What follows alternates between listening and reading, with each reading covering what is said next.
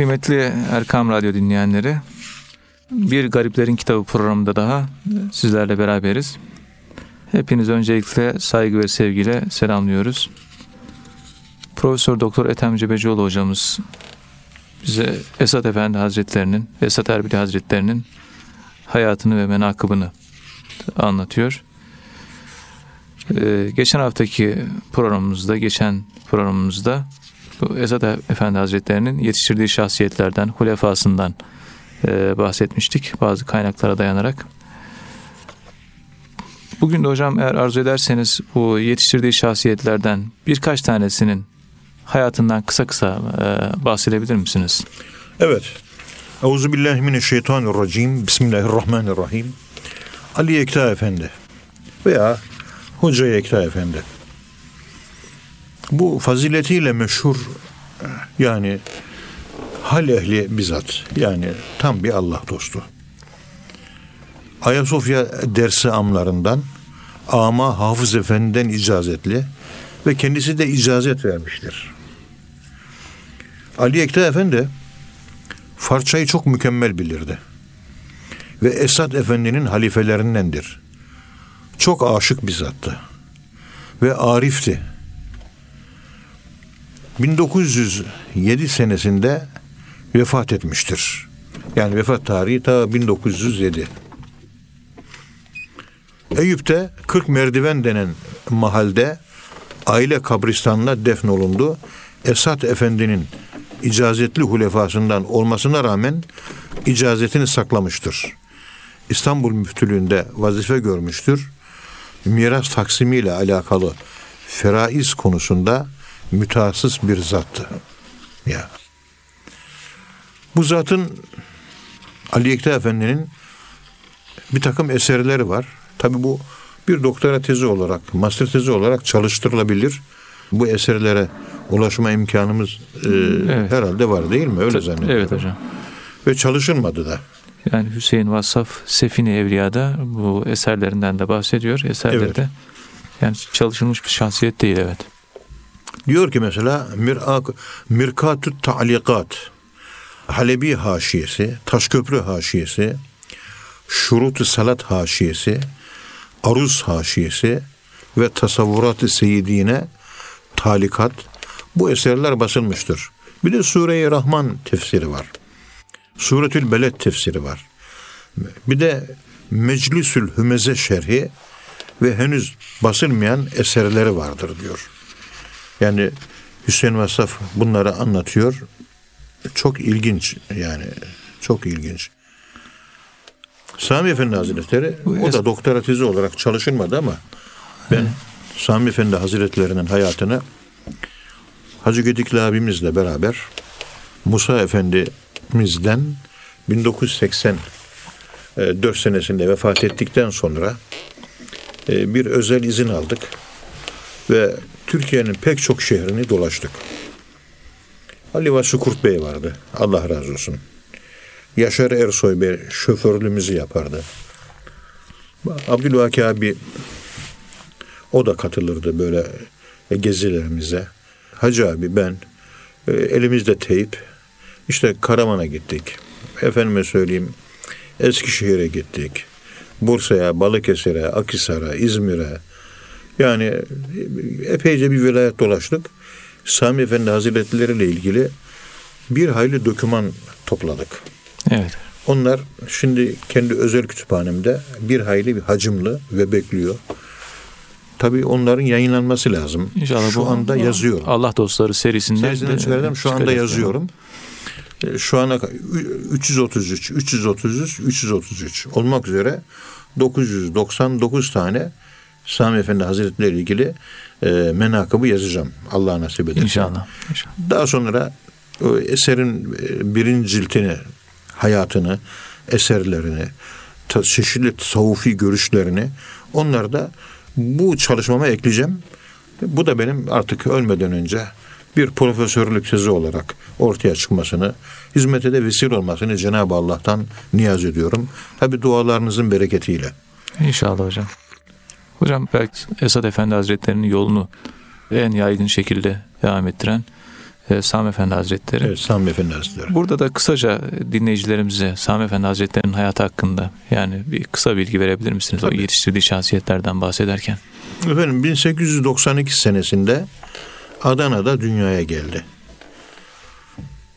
İlk ve orta tahsilini Adana'da yaptı. Yüksek tahsilini İstanbul Hukuk Fakültesi'nde tamamladı. İstanbul Hukuk Fakültesini birincilikle bitirdi. Devrin meşhur Nakşi tekkesi Gümüşhanevi dergahında Ahmet Ziyaüddin Gümüşhanevi'den ders aldı ve iki defa üst üste erbain çıkarttı ve riyazetler yaptı. Daha sonra Beşiktaş müftüsü Fuat Efendi'nin babası Rüştü Efendi'nin yol göstermesiyle Kelami Dergahı Şeyhi ve Meclis-i Meşayih Reisi Erbilli Esat Erbilli'ye intisap etti. Kısa zamanda kesbi kemalat eyleyip seyrük sülükünü manevi eğitimi tamamladıktan sonra hilafetle irşada mezun oldu. Burada e, Sami Efendi Hazretlerinin dergaha gelişi sözlü kaynaklarda şöyle anlatılıyor. Dergahta pek fazla tanınmayan ve Esat Efendi'ye işaret buyurulan Esat Efendi'nin de kendilerine manen bildirilip çevresindekilerin bundan o zaman gafil olduğu fakat ehli tarafından bilinen bir zat daha yetişmiştir. Bu zat daha sonra birçok övgü ve metiye nazar olan, mazhar olan Sami Efendi'dir. Ahmet Cevdet Paşa'nın mecellesinin üniversitede ders kitabı olarak okutulduğu 1910-1915 yılları arasında üniversitede e, hukuk fakültesini bitirmiş, askerliği İstanbul'da levazın subayı olarak yaptıktan sonra zamanın mürşitlerinden Ahmet Zührettin Gümüşhanevi'ye intisap etmiştir. Babası Abdurrahman Abdurrahmanoğlu Müşteba Efendi'dir. Adanalıdır. Sami Efendi ilmiye sınıfından olduğu için riyazata konulmuş ve Gümüşhanevi dergahında iki tane erbain çıkarmasına rağmen kalbinde herhangi bir hareket, kımıldama ve çalışma görülmemiştir. Sami Efendi'nin arkadaşlarından olan Hoca Rüştü, Üstadı bir ziyaret edelim. Herhalde görüşmediniz der ve beraber Kelami dergahına Esat Efendi Hazretlerini ziyarete giderler. Onu efendim sınıf arkadaşım Gümüşhanevi'nin Hazretlerinin evlatlarından Adanalı Sami Efendi diye tanıtır. Efendim der, bu gördüğünüz zat sınıf arkadaşımdır. Gümüşhanevi Hazretlerinin evlatlarından Adanalı Sami Efendi diye tanıtır. Esad Efendi Hazretleri Sami Efendi Hazretlerini hikmet dolu bakışlarıyla yukarıdan aşağı şöyle bir süzer. Ve şöyle söyler. Bizim sayılır. Hususi bir görüşme yapılır ve Esad Erbil Hazretleri o hususi görüşmede Sami Efendi Hazretlerine istihare verir. Sami Efendi Hazretleri istihareye yatar ve pek çok büyük keşifler vuku bulur. Bunun sonucunda Esad Erbil Hazretlerine intisap eder. Yani bir yerde bir inkişaf olmuyor, bir açılma olmuyor. Öbür tarafta ise Oluyor değil mi? yani. Yani, bir na- nasibi orada demek Yani ki 40 öyle. gün aç susuz karanlıkta kalıyor. Allah Allah diyor. Kalbi çalışmıyor. Bir 40 gün daha giriyor. Yine geceli gündüzlü o karanlığın içerisinde halvet hücresinde zikir çekiyor. Aç kalıyor. Riyazet yapıyor. Cık. Orada Esad Elbi Hazretleri görünce takır takır kalp çalışmaya başlıyor. Yani kaderi ilahide Bu yerini nasip bul- nereye yazıldıysa yerini bulmak gibi bir şey. yerini yani. bulmak gibi bir şey oluyor yani. Evet. Onda bu bunlar bir sır, akıl sırrı ermiyor. evet. Akıl sır ermiyor. Yani kimin nasibi nerede? Nasibiniz neyse o nasibinizin doğrultusunda olaylar cereyan eder. Ve nasibiniz e, manevi işaret nereye gösteriyorsa oraya da gitmek ve oraya yönelmek lazım. Başka kapılara gitmek olmaz. Yoksa açılma olmaz. Kemalatınız e, mümkün olmaz. Herkesin nasibi, yücelmesi, büyümesi belli bir kapıdandır. Herkesin nasibi sofrada ayrı ayrı, maneviyatta da ayrı ayrı büyük zatların sofralarından istifade ediyor herkes. Aynı değil. Evet hocam. Sami Efendi Hazretleri ile alakalı anlatılan bu dergaha götüren zat şu an aklıma gelmedi.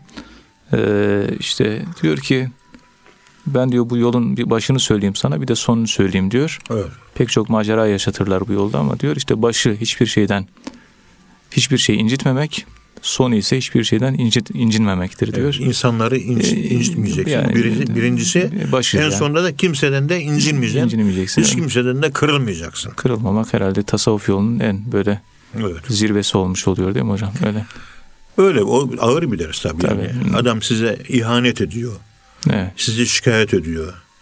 Başınızı belaya sokuyor. Evet. Efendim yanlışlık da yapıyor. Bunları biliyorsunuz. incinmiyorsunuz.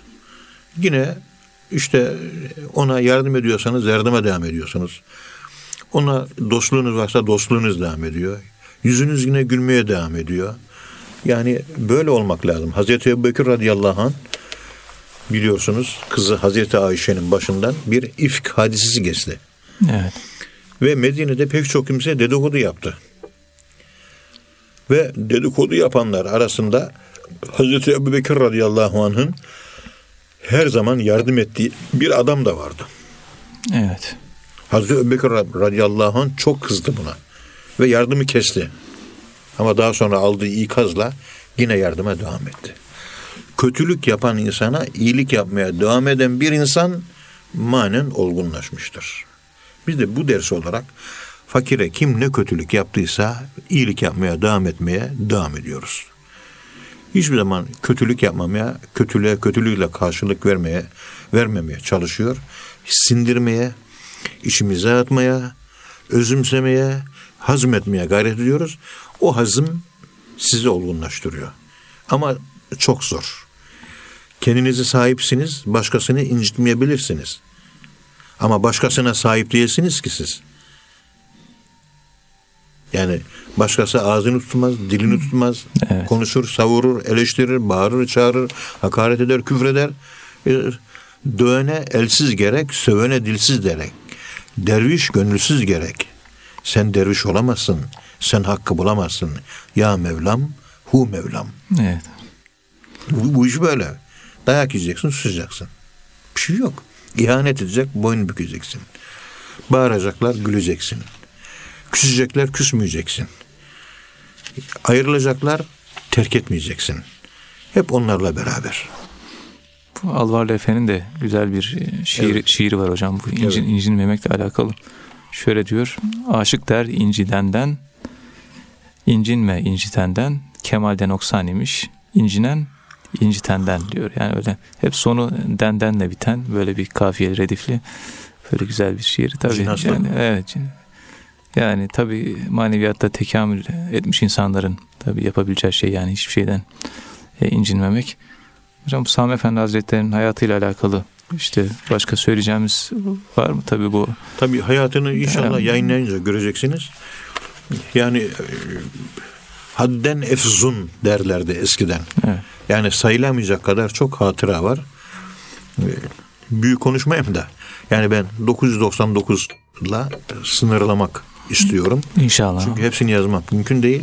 Çok muazzam hatıralar var. Yani ben ilk defa Mustafa Zihni Paşa Camisi'nde Cuma namazından sonra görmüştüm.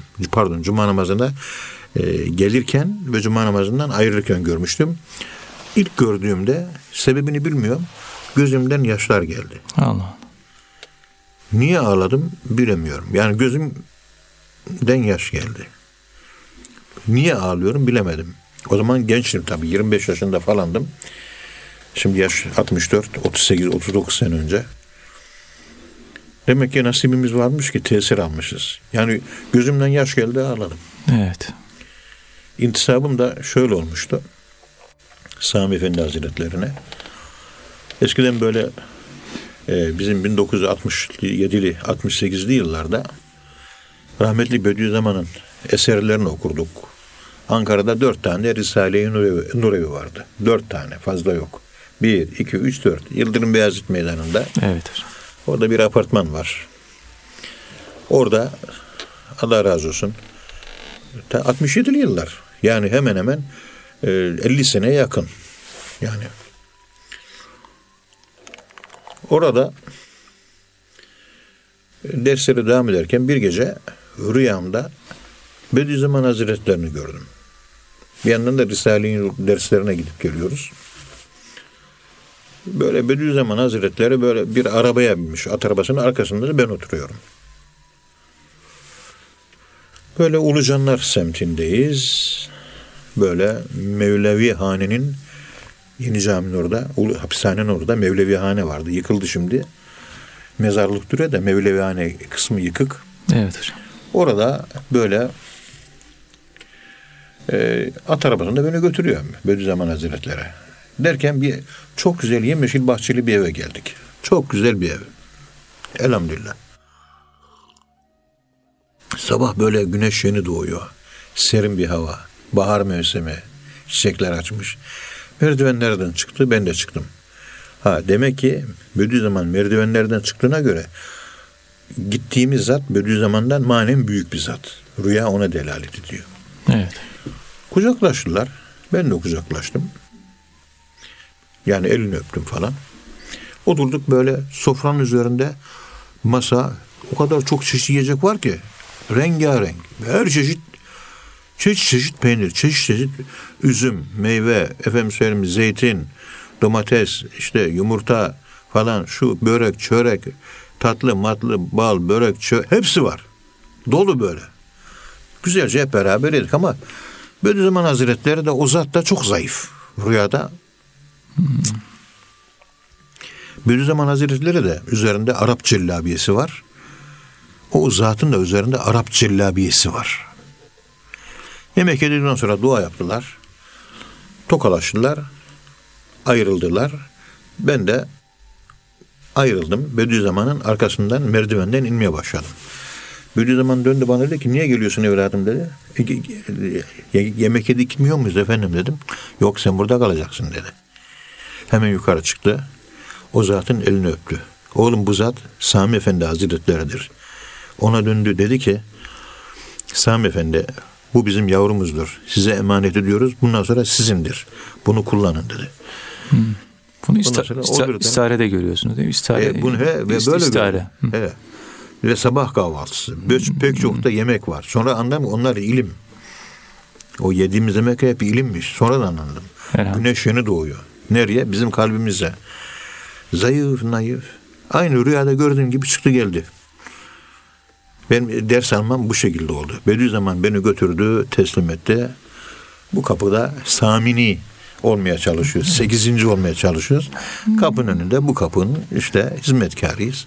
Ölene kadar böyle devam edeceğiz inşallah. Allah nasip ederse. Allah razı olsun hocam. Yani yolu seviyoruz ama biz güzel değiliz. Allah eksiğimizi, noksanımızı estağfurullah tamamlasın. hocam. Estağfurullah. Allah muvaffak eylesin. Söyleyecek çok söz var yani maneviyatla ilgili ama işte söyleyemiyoruz. Aklımıza gelmiyor. En iyisi teslim olmak ve susmak. Teslimiyetli. Makamı samte demir çaktık. Sessizlik ve susmakta kaldık. Efendim burada ben şey anlatacaktım esas. Tekkelerin o kapatılması olayı var ya bir müddet daha dergahta kaldıktan sonra tekkelerin kapatılmasından sonra Adana'ya döndü. Sami Efendi Hazretleri Adana Camii Kebir'de vaaz ve sohbetlerle irşat hizmetlerini yürüttü. O Camii Kebir'i biz gördük Hacı Gedikli abiyle. Orada Sami Efendi Hazretleri'nin böyle şeye girdiği, efendime söyleyeyim, hücreye girdiği bir oda var. Çile. Çile. Çilehane. Çilehane. Caminin arka tarafında ama dedeler yapmış. Dedelerin mezarları da caminin altında. Ramazan oğullarından. Evet. O Oğuzların üç ok aşiretinden. Orada 40 gün, 40 gün, kaç tane 40 gün hep riyazi çıkarmış Sami Efendi Hazretleri. Hep yani erbain çıkarmış, çile çıkarmış. Burada erbaine giriyor, 40 günlük çileye giriyor. Hemen yan başındaki hücre hamam, banyo. Meğer orada siz oturup da Allahü Teala'yı tefekkür ederken aklınıza dünya gelirse cenabet sayılıyormuş o. Mesela orada düşünürken evinizdeki Kaşık aklınıza geldi. Kaşık dünya. Evet. Bunun akla gelmesi anlamsal olarak, mana olarak in sense of meaning anlam bazında olmak üzere manevi cenabet sayılırmış. Öyle Allah'la bütünleşecekmişiz ki dünya diye hiçbir şey aklımıza gelmeyecek. Sami Efendisileri öyle sert riyazetler, sert erbayinler, sert çileler çıkarmış orada. Orayı gördük. Böyle konik bir tepesi var falan. Çok güzel gerçekten. Ee, orada Sami Efendisileri yıllarca hizmet etmiş. Yıllarca orada Doktor Necmettin abiler falan. Orada hep devam etmişler. Orada ders yapılmış, sohbetler edilmiş, zikirler çekilmiş. Yani Sami Efendimiz Hazretleri dedelerinden kalma o camide, Ulu Cami'de ki Ulu Cami dediğimiz cami kebir, Cuma namazının kılındığı cami. Evet. En büyük cami. O şekilde Sami Efendi Hazretleri orada görev yapmış camide.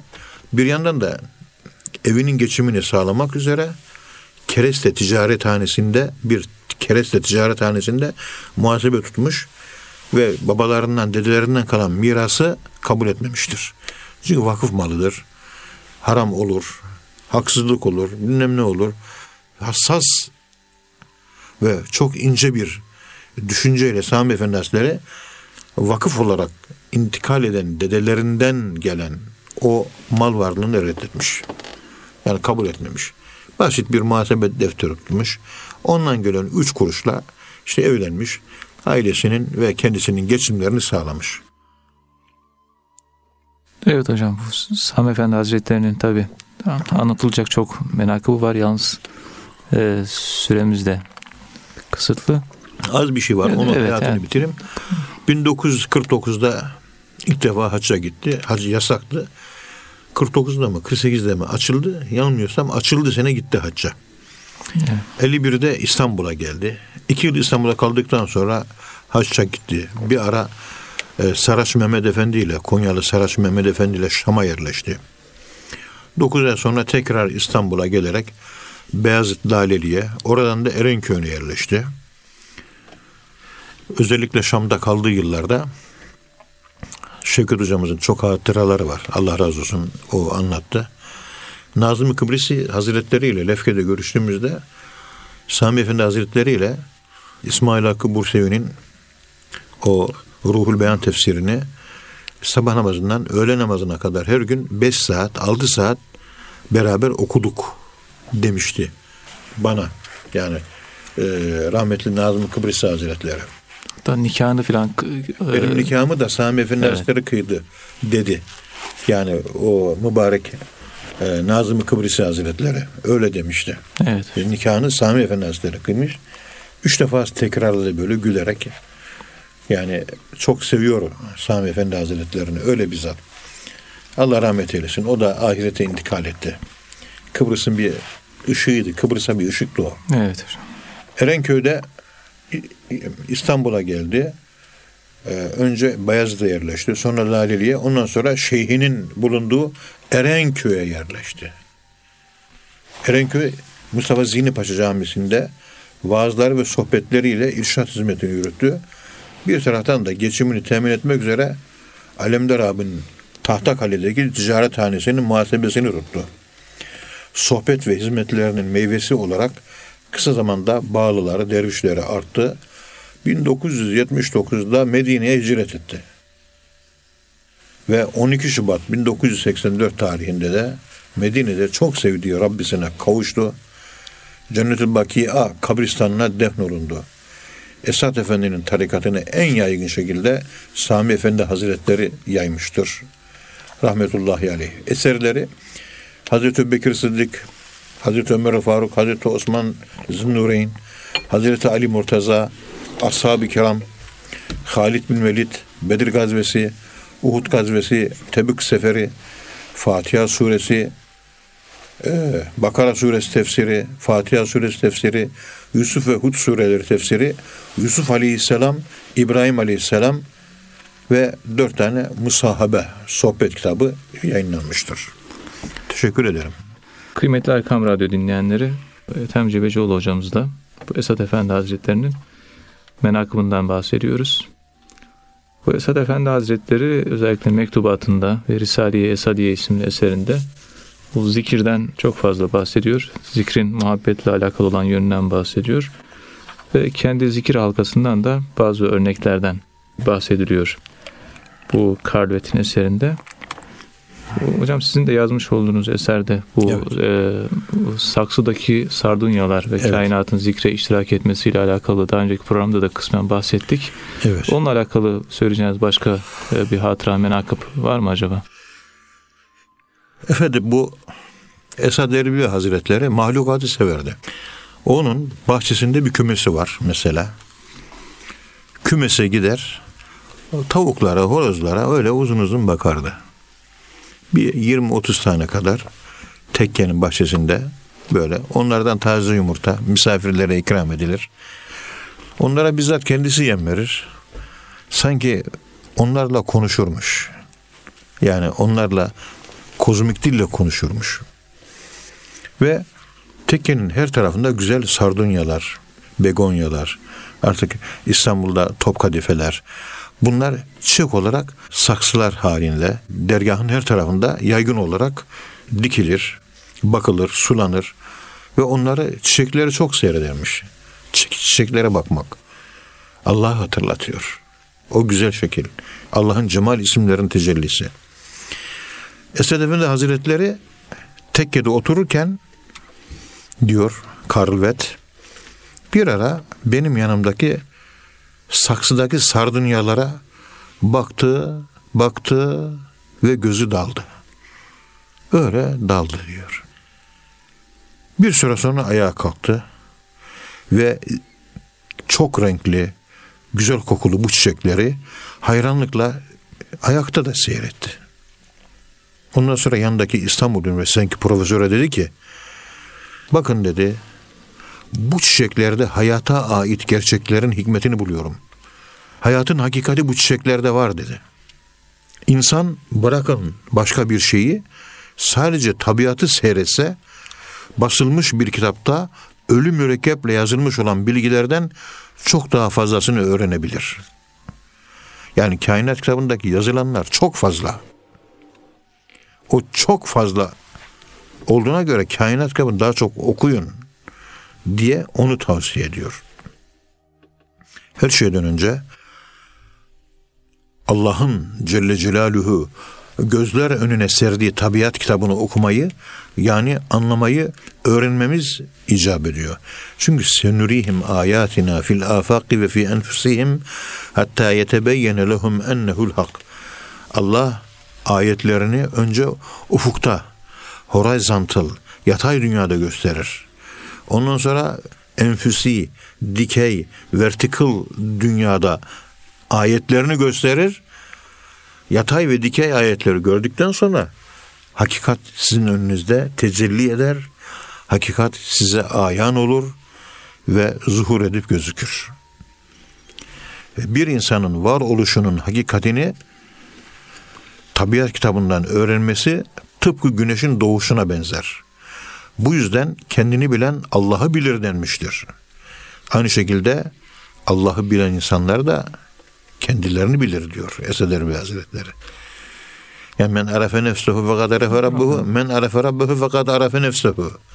Çift yönlü yani. Çift mi? yönlü. Çift yönlü yani iki taraf. Onun için arifi billah olanlar nefislerini mutlak mutlak bilirler. Ya. Evet hocam. Hocam başka bir hatırasında bu duanın kabul olunmasıyla alakalı. Duaya çok ehemmiyet veriyor e, Esat Efendi Hazretleri. E, Biri bir gün geliyor işte benim duam neden kabul olmuyor diyor. E, Onunla alakalı bazı ifadeleri var Esat Efendi Hazretleri'nin. Evet. Ondan bahsedebilir misiniz? Ya bir gün Esad Erbil Hazretlerine eski İttihat Terakkili yani bugünkü manada CHP'li birisi geliyor. Diyor ki Esad Erbil Hazretlerine Allah dua ediniz kabul edeyim diyor. Üdü'uni estecib leküm buyuruyor. Halbuki duayı yapıyorum, yapıyorum, yapıyorum. Allah hiçbir şey vermiyor. Duamızı kabul etmiyor. Acaba ayet yanlış mı? Es- Pir Efendimiz gülerek bu soruyu dinledikten sonra Bu herkesin aklına gelebilir değil mi hocam? Yani dua yapıyoruz yani duamız kabul olmuyor şeklinde böyle. evet, gelebilir.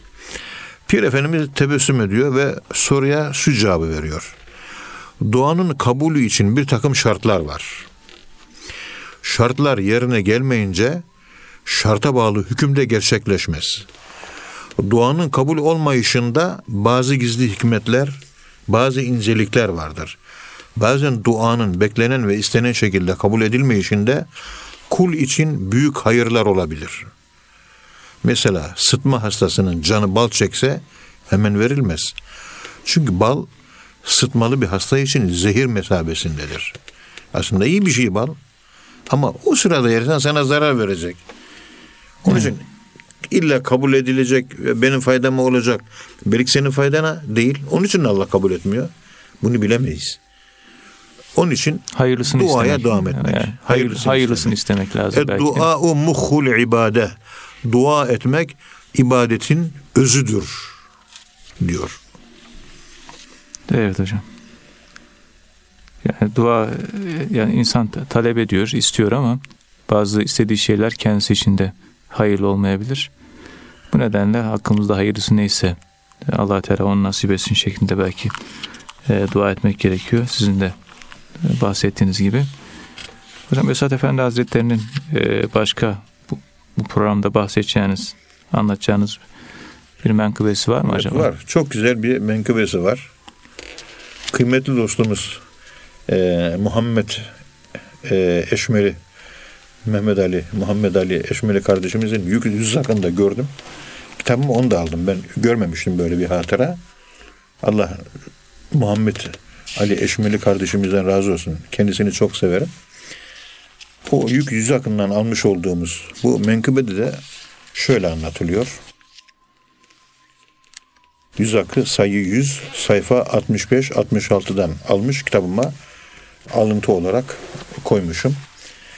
1925 sonrası Esat Efendi Hazretleri Kudüs'e Surru Erenköy'deki Beyaz Köşk'e yerleşmişti. O sırada şehrin varlıklı esnaflarından birisi Esad Erbil Hazretleri'nin namını duymuş. Gideyim de bir ziyaret edeyim nasıl bir zat. Ve sormuş, soruşturmuş. Erenköy'deki köşkünün yerini öğrenmişti. Fakat ziyaret için köşke varınca bu nasıl şeyh böyle? Ne kadar şaşalı bir köşkü var. Şeyh dediğin şöyle basit, mütevazi, fakirane, sade bir hayat olması lazım. Niye bu böyle? İzin alıp Esad Efendi Hazretlerinin huzuruna çıktı. İçeri girdi ki Aa o ne? İyice şaşırdı. Çünkü zemin, yer nadide halılarla, odalar değerli mobilyalarla her taraf donatılmış. Eşya birinci sınıf. Her, Lüks. Her şey birinci sınıf ya. İyice kafası karışmış. Esat Efendi Hazretleri'nin sırtında da pek az bulunan türden bir samur kürkü varmış. Zenginlerin giydiği kürkten. Zengin ziyaretçi bu ne konfor böyle. Sırtında da samur kürk diye mırıldanmaktan kendini alamamıştı. Esad Efendi Kudüs'e Sürru Hazretleri'nin elini yavaşça öptükten sonra kendisine gösterilen yere diz çöktü oturdu. Pir Efendimiz Kudüs'e Sürru hoş geldiniz efendi dedi. Ona tebessüm etti. Daha başka bir şey konuşmaya fırsat kalmadan odanın kapısı açıldı. İçeri derviş kılıklı fakir bir adam girdi. Selamünaleyküm efendim dedi. Ondan sonra Esad Erbil Hazretleri'ne o fakir dedi ki efendim sultanım dedi sonbahar mevsimi geldi havalar soğumaya başladı. Eski bir pardösü veya eski bir parto gibi böyle giyecek bir şeyiniz varsa istemeye geldim dedi. Var mı bir şeyler giyecek istiyorum dedi Evet. sırtıma. Esat Erbil Hazretleri ayağa kalktı. O sırtındaki pahalı kürkü çıkardı ve al evladım diyerek dervişe uzattı verdi. Derviş o pahalı kürkü alınca o ne kadar sevindi. Oturdu biraz. Daha sonra sohbeti bitirince bana izin verirseniz ben gideyim efendim dedi ve ayrıldı gitti. Bugün Esad Efendimiz'i Kuddüs-ü Sürru Hazretlerini ziyarete gelen zengin bir ihvanı yolda elinde samur bir kürkle giden o dervişle karşılaştı. O kürkü çok beğendi. Ve bunu şeyhime hediye olarak götüreyim. Esad Erbil Hazretleri bütün güzelliklere layıktır diye gönlünden geçirdi. O fakir dervişle selamlaştıktan sonra sordu. Kardeş bu kürkü bana satar mısınız? Satarım. Ne istersin? 100 lira. Al sana 300 lira. O zengin ihvan bu suretle kürkü satın almış ve yola devam etmiş. Fakir derviş de sevinerek evini yolunu tutmuştu. Derken kürkün yeni sahibi köşe geldi. Ve elindeki samur kürkle Esad Efendi'nin huzuruna vardı. Selam verdi. Efendime layık değil ama küçük bir hediye getirdim. Lütfen kabul buyurunuz efendim dedi. Daha önce ziyarete gelen varlıklı esnaf hala oradaydı.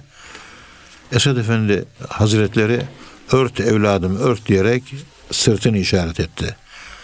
Kürk sırtına konulduktan sonra huzurunda hayretle bu durumu seyreden esnafa döndü ve evladım bizim işimiz böyle. Bak görüyorsun kürkü biri götürdü öbürü getirdi diyor. Biz arada sadece vasıtayız. Burada gördüğün her şey mobilyalar, halılar vesaire hepsi emanettir. Her an gidebilir, her an gelebilir. Yani hiçbir değeri yok benim için. Sizi meşgul ettiği kadar bu eşyalar bizi meşgul etmez. Rabbimizle aramıza girmez. İnni ahbebtül hayra diyor ya. Evet. Hazreti Süleyman Aleyhisselam malı severim diyor. Hatta tevarat bil hicab diyor ya. Allah'ı sevmeye engel değil. Atları seviyor İbrahim Aleyhisselam değil mi? Atlara baktığı yere cihat diyorsun. Mekke'de cihat semti. Atlar manasına geliyor. Evet. Ama atları seviyor ama o atlar Allah'la kendisinin arasına asla girmiyor. Yani dünya hayatı insan Allah'la kendi arasına girerse değil mi? O zaman Tabii tabii Allah muhafaza o zaman Çok sık- önemli. sıkıntı oluyor yani. O zengin asnaf dedi ki efendim uygun görürseniz sizden manevi ders almak istiyorum diye ihlaslı bir irade göstererek Esad Efendi Hazretlerine intisap etti. Vesselam. Veren alan, alan veren olur bu meydanda. Veren alan olur, alan veren olur bu meydanda. Akıl şaşkın kalır, lal olur, kalır bu çevganda. Bismillahirrahmanirrahim. Pir Efendimiz çok büyük bir insan. Şair, ince ses işliyor, edebiyatçı.